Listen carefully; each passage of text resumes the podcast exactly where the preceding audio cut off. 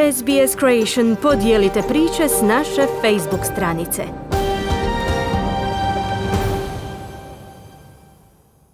U današnjim vijestima poslušajte premijer i oporbeni čelnik tijekom drugog dana predizborne kampanje obećavaju otvaranje novih radnih mjesta i povećanje potpore mentalnom zdravlju. U tijeku je istraga napada nožem na Sidnejskom uskrsnom festivalu u kojemu je preminuo jedan tinejdžer i Sjedinjene države pritišću Indiju na nametanje oštrih sankcija Rusiji zbog njezine invazije na Ukrajinu.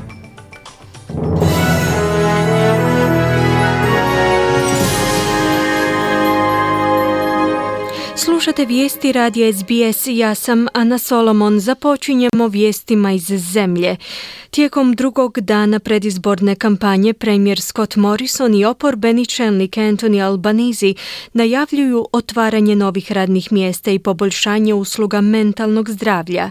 Premijer Morrison se trenutačno nalazi u Sidneju gdje obećava otvaranje milijuni tristo tisuća novih radnih mjesta do 2027. godine, zahvaljujući ulaganjima u infrastrukturu te proizvodni i digitalni sektor. U međuvremenu Albanizi najavljuje podršku putem Medikera za sve pacijente u regionalnim područjima. Radi se o obećanju koje bi prema očekivanjima trebalo koštati više od 30 milijuna dolara tijekom iduće četiri godine. Oporbeni čelnik je bio prisiljen uputiti ispriku zbog toga što na jučerašnjoj konferenciji za medije nije bio u mogućnosti kazati kolika je gotovin, gotovinska stopa središnje banke kao niti nacionalna stopa nezaposlenosti. Bivši čelnik laburista Bill Shorten se u izjavi za mrežu 9 osvrnuo na ovaj politički gaf. Listen, it was a mistake which I know that uh, Albo didn't want to make, and uh, he's come out and taken responsibility for it. Bila je to pogreška za koju znam da Albanizi nije želio učiniti, no on je preuzeo odgovornost za to. Ali također znam da će tijekom kampanje biti puno priča i avantura, no trebamo se usredotočiti na iznošenje naše politike biračima, izjavio je Shorten. Ministrica vanjskih poslova vlada u Sjeni Penny Wong se osvrnula na zabrinutost Novog Zelanda zbog plana laburista da se oslone na useljenike s posebnom stručnom spremom kako bi povećali broj medicinskih djelatnika u domovima za starije osobe. U novozelandskoj oporbenoj stranci su zabrinuti da bi australska stranka laburista mogla ispuniti svoje obećanje da će imati jednog kvalificiranog medicinskog djelatnika u svakoj ustanovi za njegu starijih, privlačeći radnike iz čitave tasmanske regije. Novi Zeland se već bori s velikim nedostatkom medicinskih djelatnika u sektoru skrbi za starije.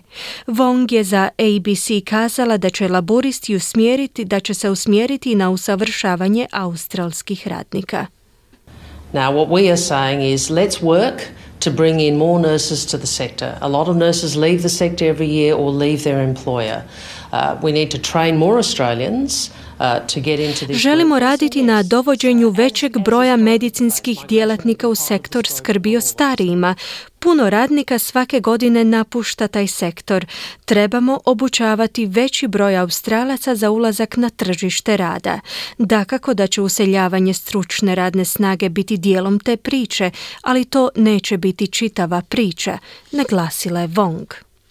U tijeku je istraga smrtonosnog napada nožem koji se noćas dogodio na Sidnejskom uskrsnom festivalu. Hitne službe su sinoć oko 20 sati pristigle na festival, odgovarajući na dojave o tučnjavi u kojoj su dva mladića pronađena teško ozlijeđena.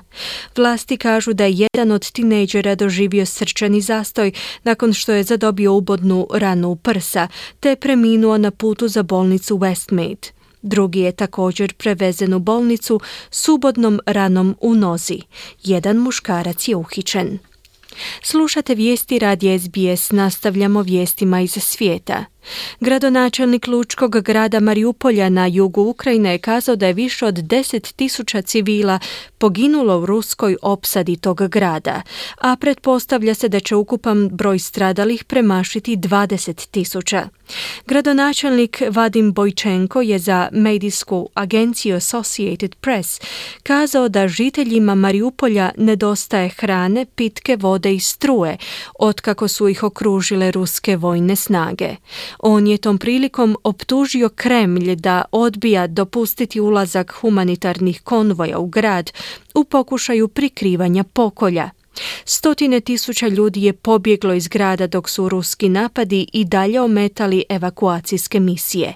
Ukrajinski predsjednik Voldimir Zelenski je kazao da se u Kremlju sada pripremaju za novi napad s ruskim vojnim snagama koje ciljaju na uspostavu kontrole nad strateški pozicioniranim Mariupoljem.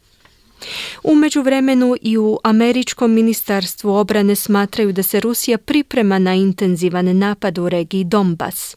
Glasnogovornik Pentagona John Kirby je kazao da Rusi upućuju svoje vojne trupe i oružje spram tog područja, dok je drugi američki dužnosnik kazao da Rusi u tom smjeru usmjeravaju svoje raketne napade. Rusija je imenovala iskusnog generala za vodstvo nad svojim obnovljenim napadima u istočnoj regiji Donbas, gdje se separatisti koje podržava Moskva bore protiv ukrajinskih snaga od 2014. godine, te gdje su proglašene nezavisne države. Kirby je kazao da okupljanje oklopnih vozila i topništva ukazuje na povećane aktivnosti na tom području. I wouldn't pretend to Um, to, to, to say that we know for certain that, that this new general is, is going to be the author of some new additional and more bloody tactics. Uh, ne bih se želio pretvarati da sa sigurnošću možemo ustvrditi da će taj novi general biti pokretačem novih, dodatnih i krvavijih ratnih taktika. No s obzirom na ono što smo vidjeli u prošlosti, sa sigurnošću možemo kazati da ćemo najvjerojatnije svjedočiti novom poglavlju u istoj knjizi ruske brutalnosti, zaključuje Kirby. Ukrajinski predsjednik Voldimir Zelenski je zatražio dodatnu pomoć Zapada, kazavši da je njegovim vojnim snagama potrebno teže naoružanje za obaranje ruskih raketa. Američki predsjednik Joe Biden je u video pozivu razgovarao s indijskim premijerom Nerendrom Modijem, naglašavajući zajedničke vrijednosti dviju zemalja, te potičući Indiju da zauzme tvrđi stav protiv Rusije zbog njezine invazije na Ukrajinu. Indijska neutralna pozicija spram ratnog stanja je zabrinula čelnike Washingtona te naišla na pohvale ruskog ministra vanjskih poslova Sergeja Lavrova. Indija se suzdržala od nametanja nekih od oštrih sankcija Kremlju. Osim toga, Indija je ostala suzdržana kada je UN izglasao suspenziju Rusije iz Vijeća za ljudska prava zbog optužbi za ratne zločine. Tajnica Bijele kuće za odnose s medijima Jen Saki je kazala da će Sjedinjene države nastaviti poticati Indiju i druge nacije da osude Rusiju. We've seen them take steps to provide humanitarian assistance and a range of assistance, but it is something we always encourage leaders to do, uh, to speak out, to be vocal. Uh, Vidjeli smo uh, kako poduzimaju korake u pružanju humanitarne pomoći i niza drugih oblika pomoći, no čelnike uvijek potičemo na jasno izjašnjavanje kako bi osigurali da su na pravoj strani povijesti. Ovo je bio konstruktivan i produktivan poziv. To je odnos koji je od vitalnog značaja značaja za Sjedinjene države i za predsjednika. Ne vidim to kao neprijateljski poziv, istaknula je Saki. Premijer Šri Lanke Mahinda Rajapaksa je apelirao na prekid prosvjeda koji pozivaju na ostavku vlade zbog ekonomske krize u toj zemlji. Prosvjednici su već treći dan za redom okupirali ulaz u ured predsjednika, zahtijevajući od Mahidinog brata Gotabađe Rajapakše da odstupi s dužnosti. Prosvjedi se događaju dok se zemlja nalazi na rubu bankrota zbog čega šrilančani moraju stajati u dugim redovima da kupe gorivo, plin za kuhanje, hranu i lijekove. U televizijskom obraćanju premijer je za gospodarska previranja u zemlji okrivio pandemiju koronavirusa.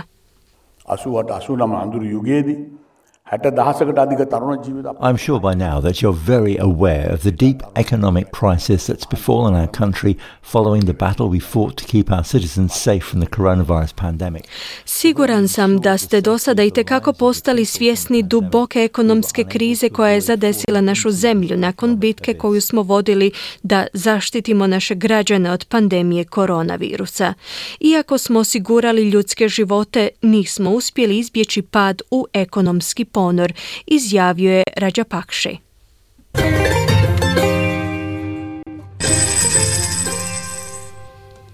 Danas jedan australski dolar vrijedi 0,74 američkih dolara, 0,68 eura, 0,57 britanskih funti te 5,15 hrvatskih kuna. I na koncu kakvo nas vrijeme očekuje tijekom današnjeg dana u većim gradovima Australije. Perth djelomična na oblaka uz najvišu dnevnu temperaturu do 25 stupnjeva Celzija. Adelaide slični vremenski uvjeti oblačno te 25 stupnjeva. Melbourne djelomična na oblaka 18. Hobart također djelomično oblačno uz 19 stupnjeva. Canberra manji pljuskovi 19 stupnjeva. Sydney pljuskovi 22, Brisbane uglavnom sunčano 30 i na posljedku Darwin gdje će prevladavati manji pljuskovi te mogućnost razvoja olujnog nevremena uz najvišu dnevnu temperaturu do 34 stupnja Celzija. Slušali ste vijesti radi SBS. Za više vijesti posjetite SBS News. Kliknite like Podijelite, pratite SBS Creation na Facebooku.